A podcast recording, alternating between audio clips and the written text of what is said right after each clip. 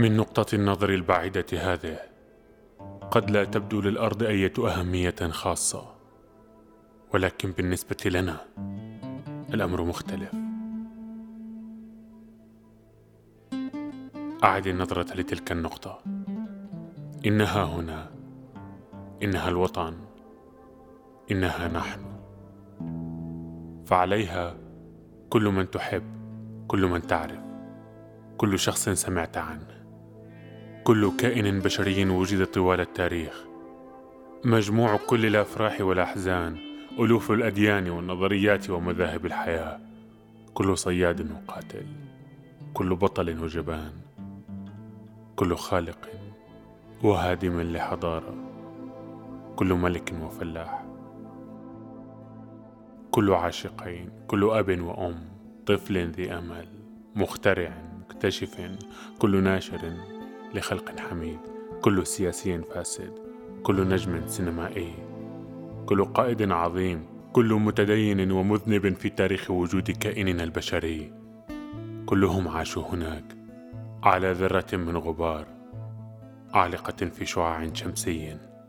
الأرض ليس سوى بقعة صغيرة للغاية في مسرح كوني عظيم.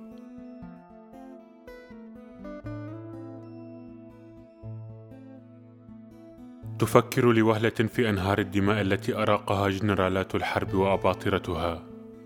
لينتصروا. ويصبحوا أسياد اللحظيين على جزء عشري من نقطة. تفكر لوهلة بالقسوة التي ملأت قلب شعب عاش إحدى زوايا هذه النقطة. ليغور ويتغلب على شعب آخر. عاش على زاوية أخرى منها.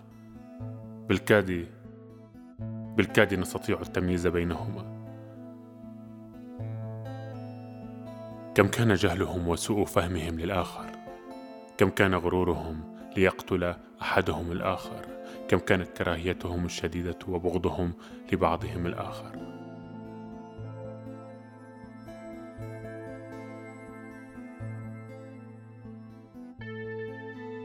إن نظرتنا لأنفسنا وتخيلنا لوجود أهمية لنا نحن البشر. إن ذلك الوهم بأن لنا مكانة خاصة للاستحواذ على هذا الكون. كل تلك الأوهام تعترضها بقوة نقطة الضوء الباهت تلك كوكبنا هو ومضة وحيدة في فراغ كوني مظلم. خلال وجودنا في هذا الظلام الهائل لا نمتلك أي دليل بأن مساعدة ستأتي يوما ما من الخارج لإنقاذنا من أنفسنا حتى الآن.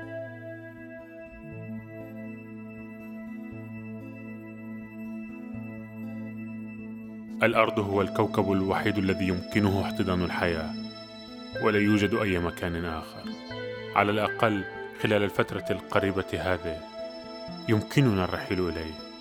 ربما يمكننا زيارة الخارج. أما البقاء خارج الأرض فليس بممكن بعد سواء أعجبتك الفكرة أم لا. هذا الكوكب هو مصيرنا.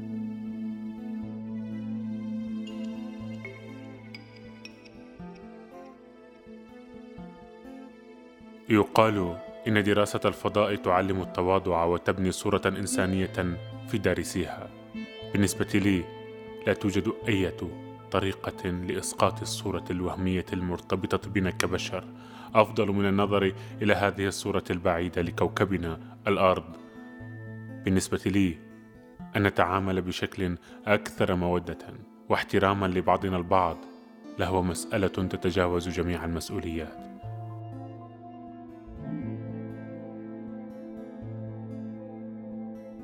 وأن نحمي ونحافظ على النقطة الزرقاء الباهتة الوطن الوحيد الذي عرفناه.